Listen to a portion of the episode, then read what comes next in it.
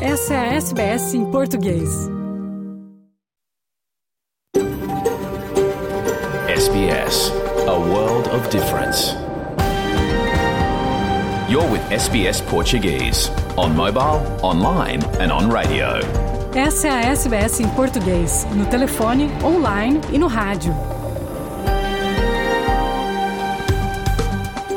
Boa tarde, está começando o seu programa em português da SBS Áudio desta quarta-feira, 27 de setembro de 2023. Na sua companhia hoje, Fernando Vives, falando dos estúdios da SBS em Sydney, terra do povo gadigal da nação é hora. Além das principais notícias do dia, o que inclui a reunião do Partido Trabalhista de Vitória para decidir quem vai substituir o governador Daniel Andrews, que está ocorrendo neste instante, traremos novas de Portugal, onde a ONU incluiu a famosa Zona do Couro de Guimarães na lista de patrimônios históricos. E nosso correspondente em Lisboa, Francisco Sena Santos, conta que a Biblioteca de Parramatta, na Grande Sydney, ficou em segundo lugar no ranking de melhores bibliotecas do mundo. À frente dela, somente a de Barcelona, que ele visitou e nos conta como é. Ainda neste programa, Luciana Fraguas nos traz a história do geógrafo brasileiro Mauro McLuff, que morreu aos 32 anos em Gold Coast por problemas cardíacos.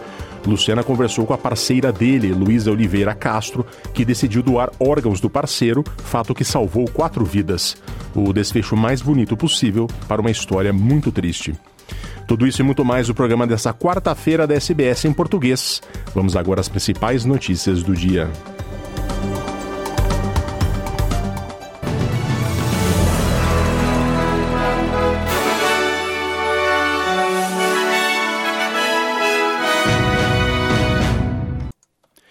Os destaques do noticiário desta quarta-feira, na sua companhia, Fernando Vives. O Partido Trabalhista de Vitória escolhe Jacinta Allan como nova governadora do estado. Ministro diz que vai checar denúncias sobre tratamento agressivo dado a autistas por instituição financiada pelo governo federal. Biden se junta a piquete de sindicalistas que pedem aumento às montadoras de carro em Detroit. No Brasil, na CPI dos atos golpistas, general Heleno cai em contradição sobre participação em reunião que falou sobre golpe.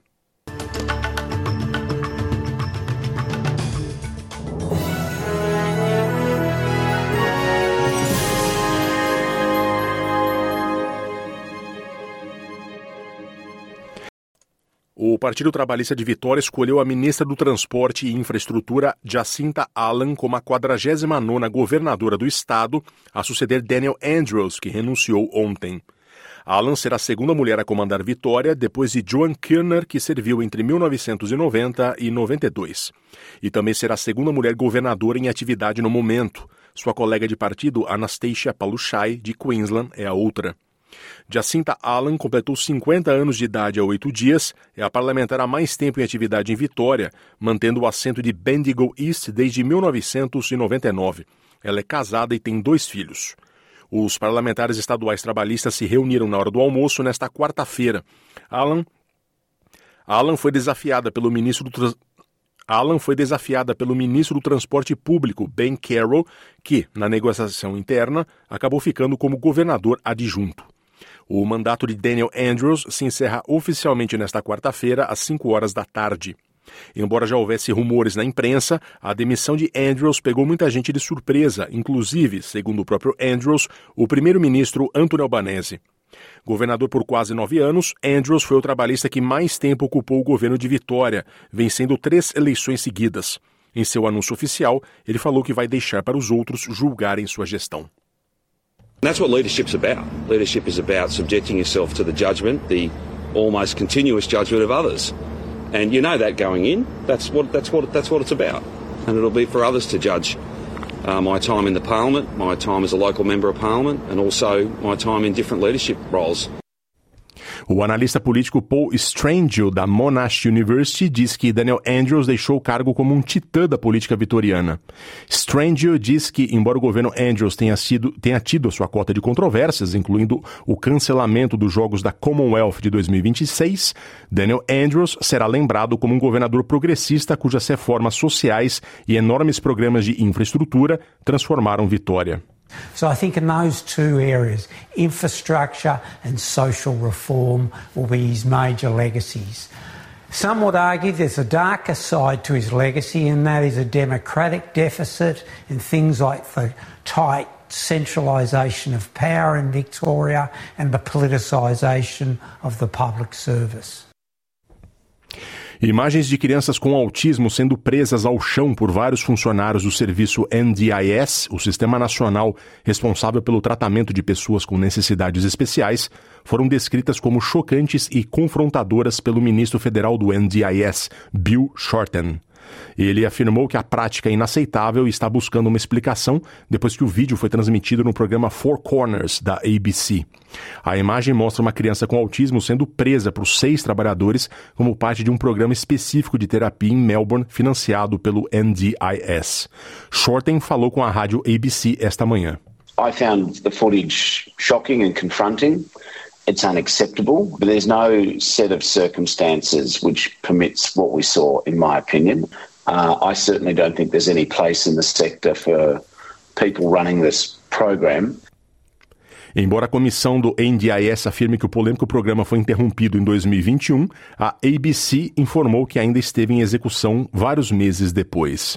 O ministro declarou que seu departamento está buscando informações sobre se o programa foi autorizado a prosseguir. As mulheres em Nova Gales do Sul terão um breve acesso mais terão em breve acesso mais fácil à pílula anticoncepcional por via oral. O governo está expandindo um ensaio clínico em todo o estado que tem o objetivo de aliviar a pressão sobre clínicos gerais. Pela mudança, as mulheres poderão obter uma receita para recompra de pílula com seu farmacêutico diretamente, sem a necessidade de consultar um médico, exceto se for a primeira vez que toma o medicamento. A fase piloto do ensaio de prescrição de farmácias comunitárias para tratar questões básicas de saúde foi lançado em maio. Em julho, foi ampliado para incluir o tratamento de mulheres que sofrem de infecções do trato urinário. A diretora de saúde do estado, Carrie Chant, diz que o esquema tem sido particularmente popular em áreas regionais que costumam ter menos GPs disponíveis. Nos Estados Unidos, o presidente Joe Biden talvez tenha se tornado o primeiro presidente em exercício do país a aderir a um piquete sindical. Ele se encontrou com trabalhadores em greve do sindicato United Auto Workers da indústria automobilística em um, pro, em um protesto em Detroit.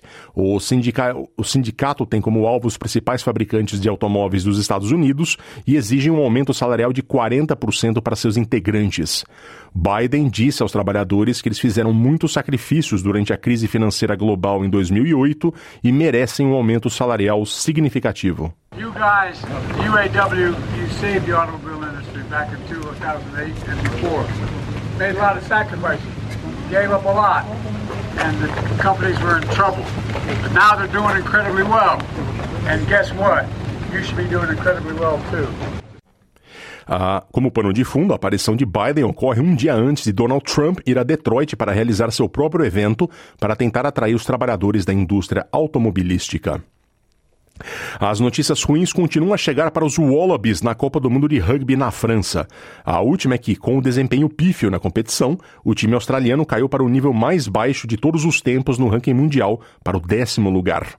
Após a derrota recorde por 46 contra o país de Gales, em Lyon, que praticamente acabou com as esperanças de chegar às quartas de final, os australianos caíram uma posição no ranking. Os comandados de Eddie Jones perderam a nona posição para a Argentina, que é treinada pelo ex-técnico dos Wallabies, Michael Sheikha. A décima colocação é a pior posição da Austrália desde que o ranking foi introduzido. A Austrália enfrenta Portugal na madrugada de segunda-feira e precisa vencer e torcer por uma complicada combinação matemática para ficar com uma das vagas. Os Wallabies venceram a Geórgia na primeira partida, mas na sequência foram derrotados para, por Fiji e Gales. Se confirmada a desclassificação, será a primeira vez na história da Copa do Mundo que a Austrália não passa da primeira fase. O Brasil vive a CPI dos atos golpistas em Brasília. Os congressistas investigam a participação de ex-integrantes do governo Jair Bolsonaro em uma possível tentativa de golpe, inclusive uma possível participação do próprio ex-presidente. Nessa terça-feira no Brasil, madrugada na Austrália, o ex-ministro do Gabinete de Segurança Institucional, general Augusto Heleno, depôs. Ele negou ter participado de reuniões que falaram sobre golpe, mas caiu em contradição ao ser confrontado por um deputado que lhe apontou uma foto de uma das reuniões que, segundo o ex-ajudante de ordens de Bolsonaro, Mauro Cid, Heleno esteve presente. Quem traz as informações é a repórter Priscila Mazenotti, da Rádio Nacional de Brasília. Um depoimento permeado por declarações irritadas, interrupções e até palavrões e ao menos uma contradição. O general Augusto Heleno, ex-GSI, negou ter estado numa reunião com a cúpula das Forças Armadas no Palácio do Planalto em novembro passado, em que participou também o ex-ajudante de ordens Mauro Cid. No encontro, segundo a delação de Mauro Cid à Justiça, Bolsonaro teria pedido apoio para um golpe, mas foi confrontado pelo deputado Rogério Correia com uma foto do encontro. General, ele está ouvindo ouvindo está lá, atrás do senhor, ouvindo, ouvindo tudo. Mauro Cid ouvia tudo, tá bem claro. Mauro Cid ouvia tudo e Mauro Cid é sim um delator importante da delação premiada. O general Augusto Heleno negou ainda ter participado de qualquer reunião para tratar de assuntos eleitorais. Disse que nunca falou de política com os servidores do GSI e que não tinha qualquer conhecimento da minuta de GLO, a garantia da lei da ordem, que já estaria pronta para justificar um golpe. Afirmou até que nunca tinha ouvido falar no assunto. Nunca. O senhor nunca recebeu? Nunca nem ouvi falar. O senhor está sob juramento, general Eu estou sob juramento. O presidente da República disse várias vezes, na minha presença, que ele jogaria dentro das quatro linhas. E eu não tive intenção, em nenhum momento, de fazê-lo sair das quatro linhas. E sobre a troca de mensagens entre o ex-ajudante de ordens Mauro Cid e o militar da reserva Ailton Barros sobre um golpe, Heleno minimizou. Eles trocavam mensagens que não significavam absolutamente nada para o contexto dos chefes militares. Isso aí é bobagem achar que uma conversa do ex-sargento Ailton com o tenente-coronel Mauro Cid vai arrastar uma multidão de generais para dar um golpe. Isso aí é um claro desconhecimento de como funciona a hierarquia nas Forças Armadas. O general Heleno disse que sua relação com Jair Bolsonaro é muito próxima até hoje e considerou muito grave a apreensão do celular do ex-presidente. Já sobre a delação de Mauro Cid, o general disse não ter conhecimento, que o teor dela foi vazado, ou seja, segundo ele, ninguém sabe o que Mauro Cid falou. Sobre os episódios de violência, como a tentativa de explosão de um caminhão tanque no aeroporto de Brasília na véspera do Natal passado, ele disse se tratar de um incidente isolado. Quanto aos acampamentos golpistas, acrescentou que, apesar de nunca ter ido ao local, considera que foram manifestações pacíficas e ordeiras. Da Rádio Nacional em Brasília, Priscila Mazenotti. Vamos agora à previsão do tempo para esta tarde de quarta-feira em toda a Austrália. Em Perth, ensolarado 34 graus. Adelaide, nuvens abrindo 20, nuvens com tempo abrindo 20 graus. Melbourne, parcialmente nublado 17. Hobart, também parcialmente nublado 18. Canberra, parcialmente nublado 22. Wollongong, chuvas esporádicas 22 graus. Sydney, possibilidade de chuva 23. Newcastle, parcialmente nublado, 25. Brisbane, sol, 31 graus. Cairns, parcialmente nublado, 28. E Darwin, sol, 35 graus.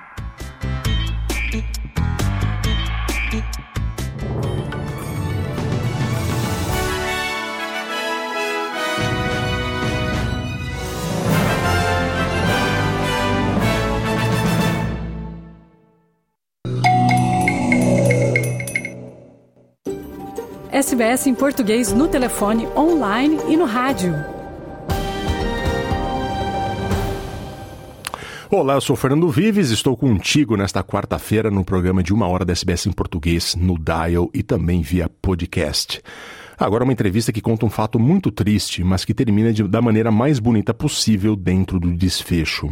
O geógrafo brasileiro Mauro McLuff, de apenas 32 anos, que vive em Gold Coast, teve uma parada cardíaca enquanto ia de bicicleta ao trabalho e morreu. Mas seu fígado, seu rim, tecidos foram usados para salvar a vida de quatro pessoas. Minha colega Luciana Fraguas conversou com a parceira de Mauro, Luísa Oliveira Castro, de 34 anos, que passou por momentos muito difíceis nas últimas semanas, mas que se mostrou uma mulher de muita determinação e força. Vamos ouvir.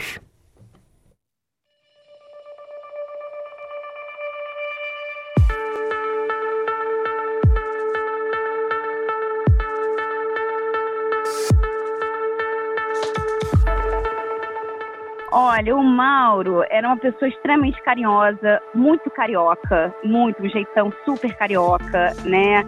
Ele estava extremamente feliz aqui na Austrália. Assim, ele estava vivendo o auge da vida dele, vivendo outras coisas. Ele estava mágico, assim, com a questão é, cultural, né? De viver, de conviver com outras pessoas de outros países, é isso, os amigos da escola, de aperfeiçoar a língua nessa terça-feira de manhã cedo, falando que o Mauro tinha colapsado em frente ao site da obra, do trabalho dele. Assim, ele já tinha tido uma morte cerebral.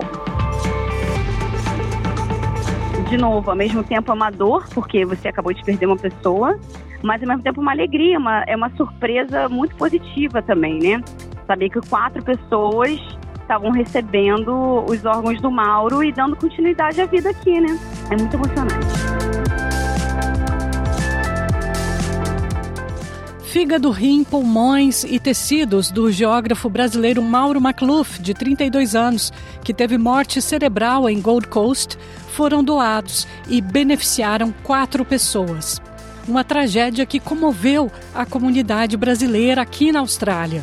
Eu sou Luciana Fraguas e converso agora com a parceira do Mauro, a Luísa Oliveira Castro, de 34 anos, sobre como ela descobriu que existe vida na morte e como que de tanta tristeza foi possível tirar também quatro grandes alegrias.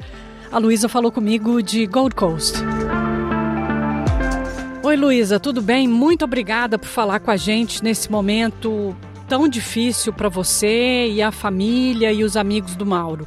Oi, Lu. É difícil, mas eu não tenho problema nenhum em conversar sobre o que aconteceu, esclarecer coisas ou até incentivar esse, esse papo sobre doação de órgãos. É um prazer estar com você. Só para a gente entender primeiro, conta para a gente o que, que aconteceu. Uhum. Olha, a gente se mudou, a gente morava em Melbourne e a gente se mudou para Gold foi em abril. Sim, o Mauro sempre foi uma pessoa extremamente saudável, fit, como as pessoas dizem, aqui pela Austrália, né? 32 anos, tudo certo. Gente, eu nem sei mais o dia exato que aconteceu o acidente, mas foi uma terça-feira, de manhã, 6, 6 e 15 da manhã. Ele ia de bicicleta para o trabalho, demorava uns 20 minutos de bicicleta, e me ligaram nessa terça-feira de manhã cedo, falando que o Mauro tinha colapsado em frente ao site da obra, do trabalho dele. Foi setembro, foi, foi setembro. Isso deve ter duas semanas. Isso deve ter quase duas semanas. Aí, assim, eu vou tentar resumir para você, Lu, porque muitas pessoas me ligaram depois para me falar exatamente o que, tinha acontecido no momento, testemunhas, né?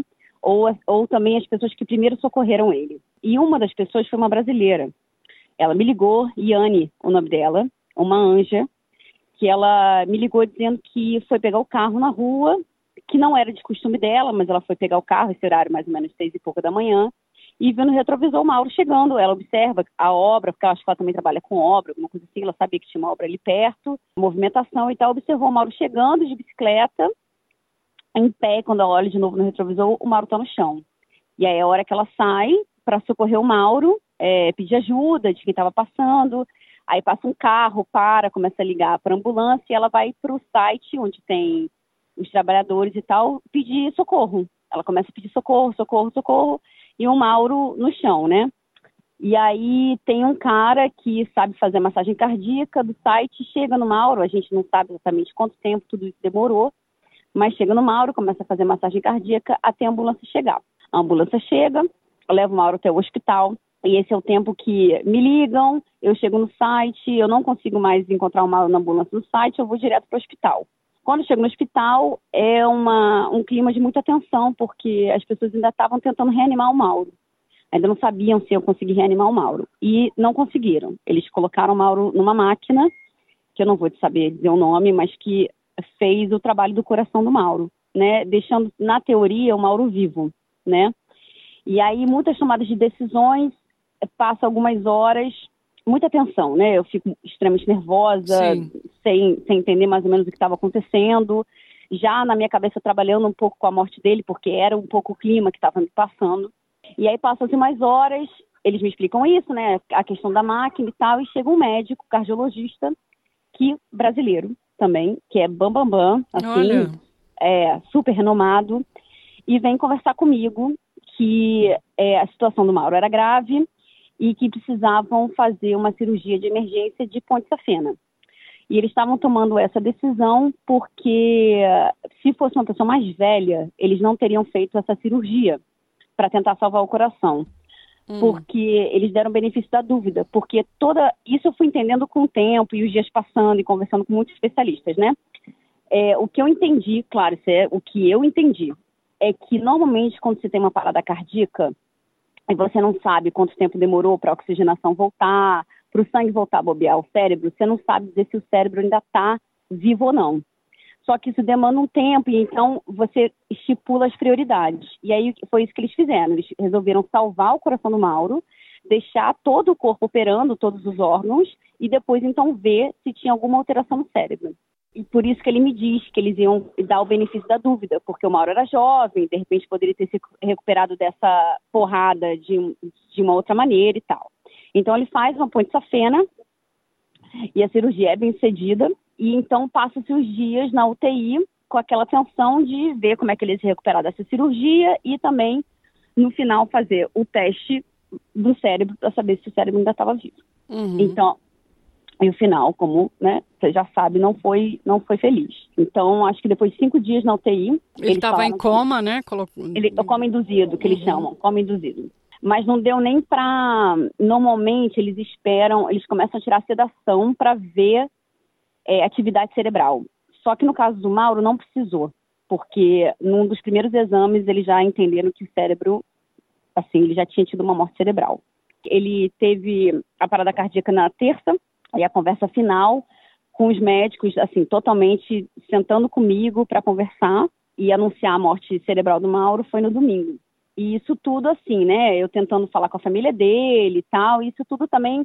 Eu tinha uma amiga comigo, Luísa, que é Uhum. tradutora também, e ela fez muito dessas conversas entre os médicos, incluindo o pai e mãe dele e tal.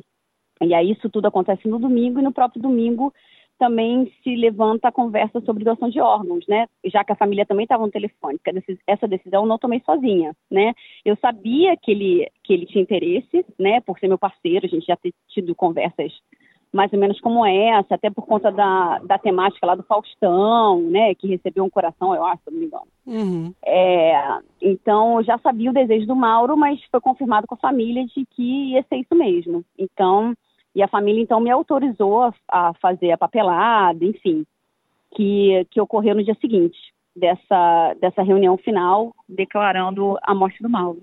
Os médicos se aproximaram de você. Quem foi a primeira pessoa, ou, ou isso partiu de você, lembrando dos desejos do Mauro?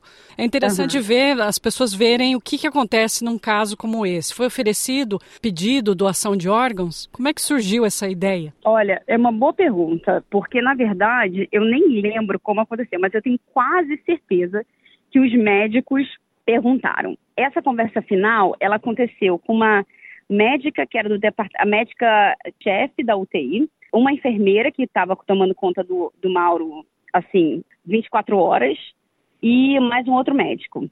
E essa médica chefe, se eu não me engano, ela que pergunta sobre possibilidades de doação de órgão. Como você recebeu essa pergunta de uma maneira tão assim séria, já imediatamente levou, discutiu com a família? A cirurgia de extração dos órgãos Uhum. aconteceu no dia seguinte e quais órgãos foram doados? É bom, eu, é bom falar isso, porque para mim também foi. Claro, eu tenho 34 anos, eu nunca imaginei estar passando por isso, né? De perder um parceiro, ainda mais fora do Brasil, ainda mais passando por tudo isso. Então, Uhum. para mim foi tudo também uma grande, um grande hum, aprendizado, né? De como esses processos acontecem. Então a gente tem essa conversa e essa conversa, por mais que seja difícil, logo após ser anunciada a morte, ela precisa acontecer porque tudo tem um tempo, né? Uhum. Então, é, no, então, se foi no domingo, na segunda-feira eu volto para conversar com uma outra médica, que é a médica que vai receber, é, que vai conversar comigo sobre doação de órgão. E ela passa por um questionário muito grande. E ela não precisa, isso é também importante falar, ela não precisa de, de respostas exatas. Né, porque eu não conhecia o Mauro também há tantos anos para saber históricos de doenças e tal. Ela pergunta se eu sei responder, né? Se teve Covid, se teve algum tipo de doença, se teve algum tipo de infecção, tipo no, no último ano, ou se eu sei histórico de alguma coisa, justamente para saber qual a condição daquele órgão e, qual, e hum. quão saudável ou não é aquele corpo, né? E isso, hábitos, beber, fumar. Então, isso tudo faz parte desse questionário antes dessa cirurgia. Então, ela senta comigo, conversa sobre muita coisa, como falei, é um formulário bem extenso, não é uma conversa fácil. Na verdade, ela chega para mim já falando: olha, a gente já fez alguns exames de sangue e a gente tem alguns órgãos que são potenciais para doação. No caso, era pulmão, rim e fígado. Ela pergunta também assim: você quer ser informada pós-cirurgia? Você quer ser informada se os órgãos foram doados com sucesso? Você quer se colocar disponível para receber informações dos que receberam os órgãos? Porque, assim, como eu comentei, Lu, tem um dos aprendizados para mim é quando eu volto no hospital na segunda, eu achei que eu não fosse mais encontrar o Mauro na UTI. Uhum. Eu achei que o Mauro já estivesse em outro departamento.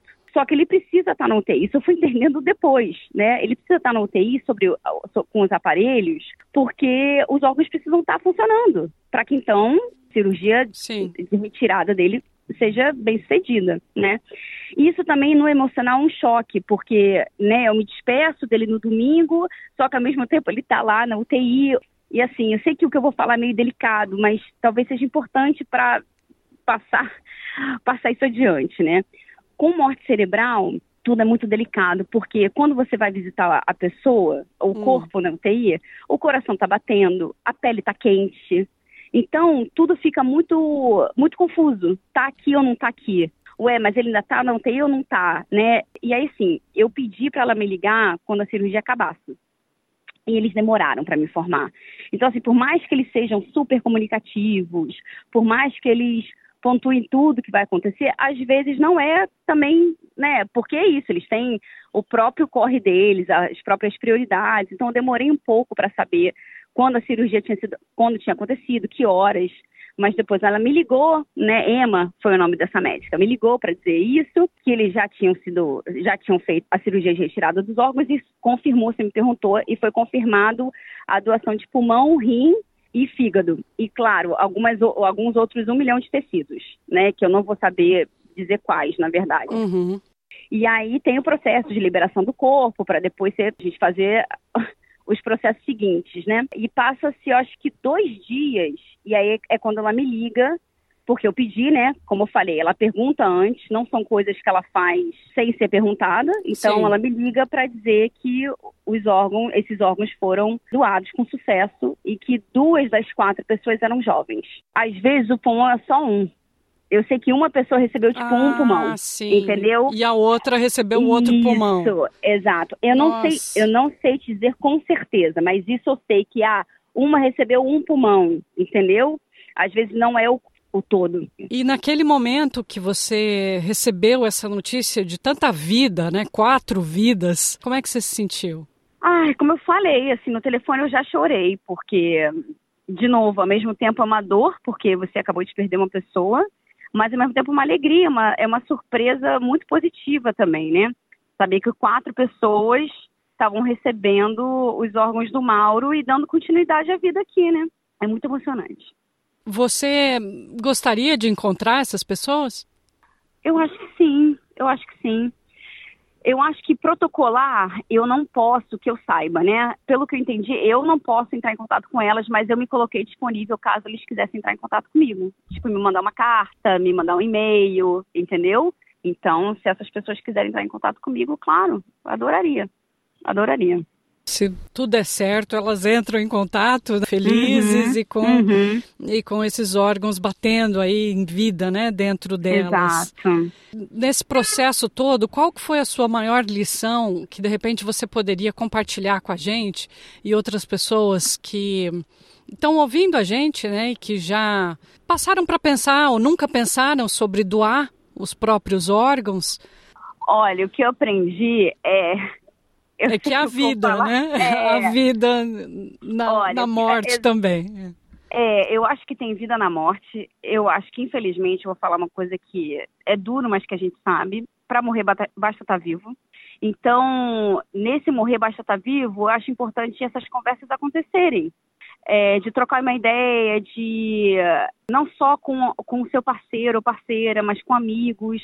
Não só pela, pela parte bonita, né? Mas pela parte prática também, da gente comunicar que somos doadores, né? Para que isso não seja uma dúvida, para que isso não seja. É, é isso, para que isso não seja uma dúvida.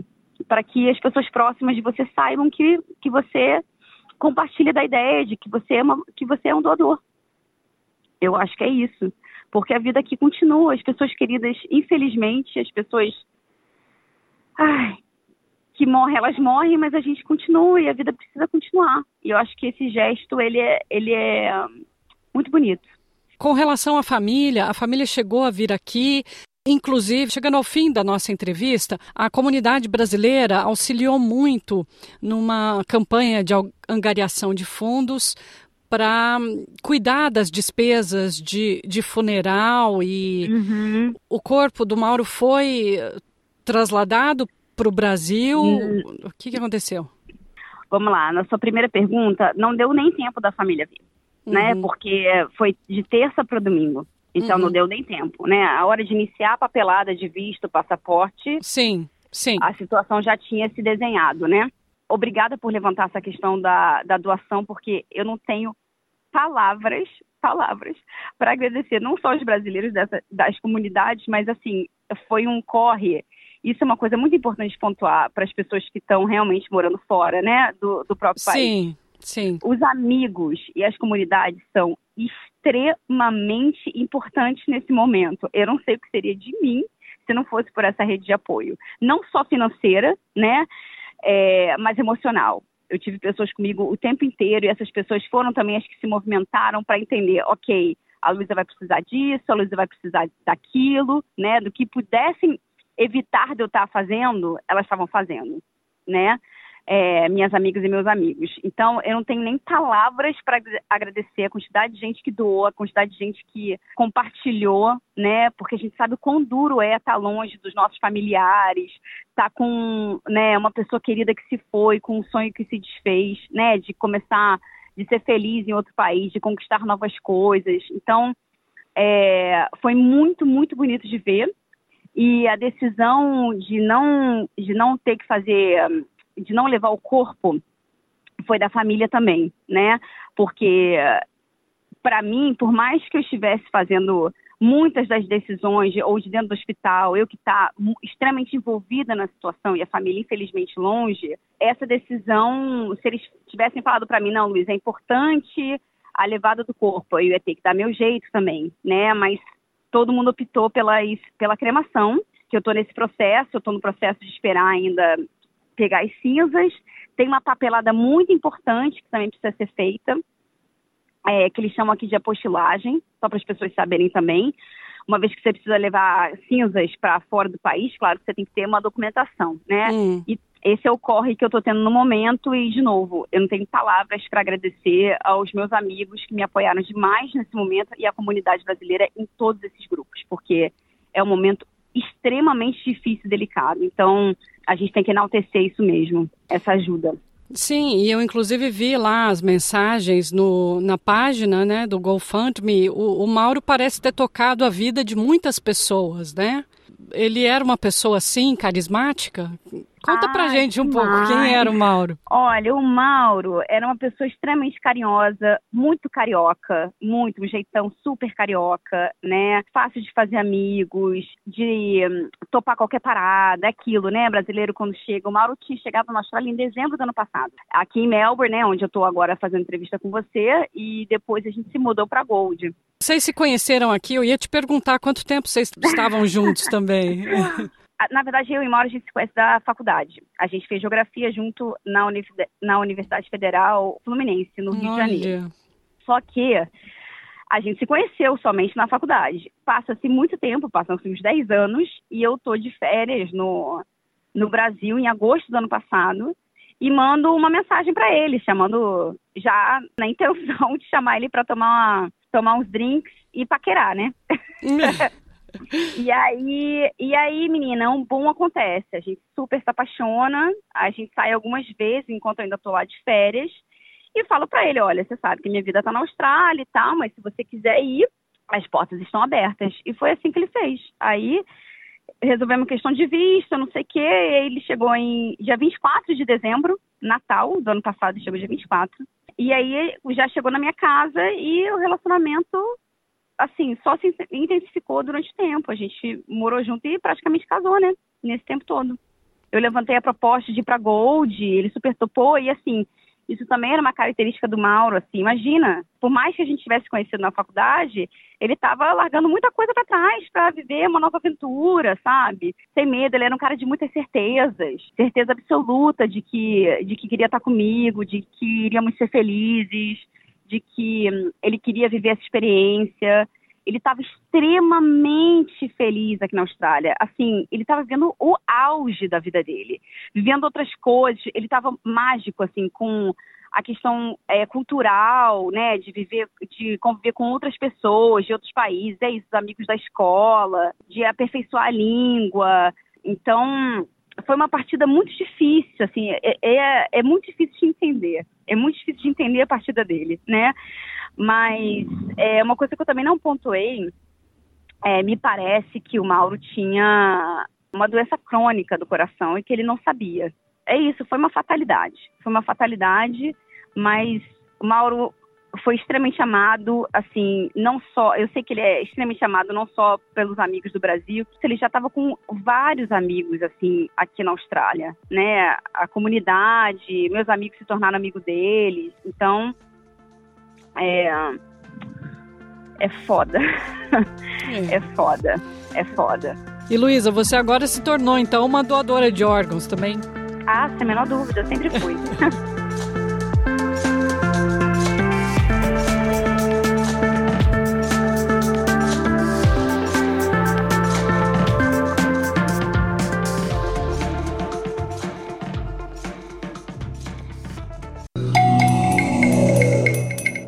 Bom, agora chegaram o momento das notícias de Portugal e da Europa. A Unesco adotou nova área para o patrimônio do Centro Histórico de Guimarães. A Unesco acrescentou 42 novos sítios na lista de patrimônios da humanidade, entre estas a Zona de Couros, no Centro Histórico de Guimarães. Quem traz as informações é Ana Paula Loureiro, da ONU News de Nova York.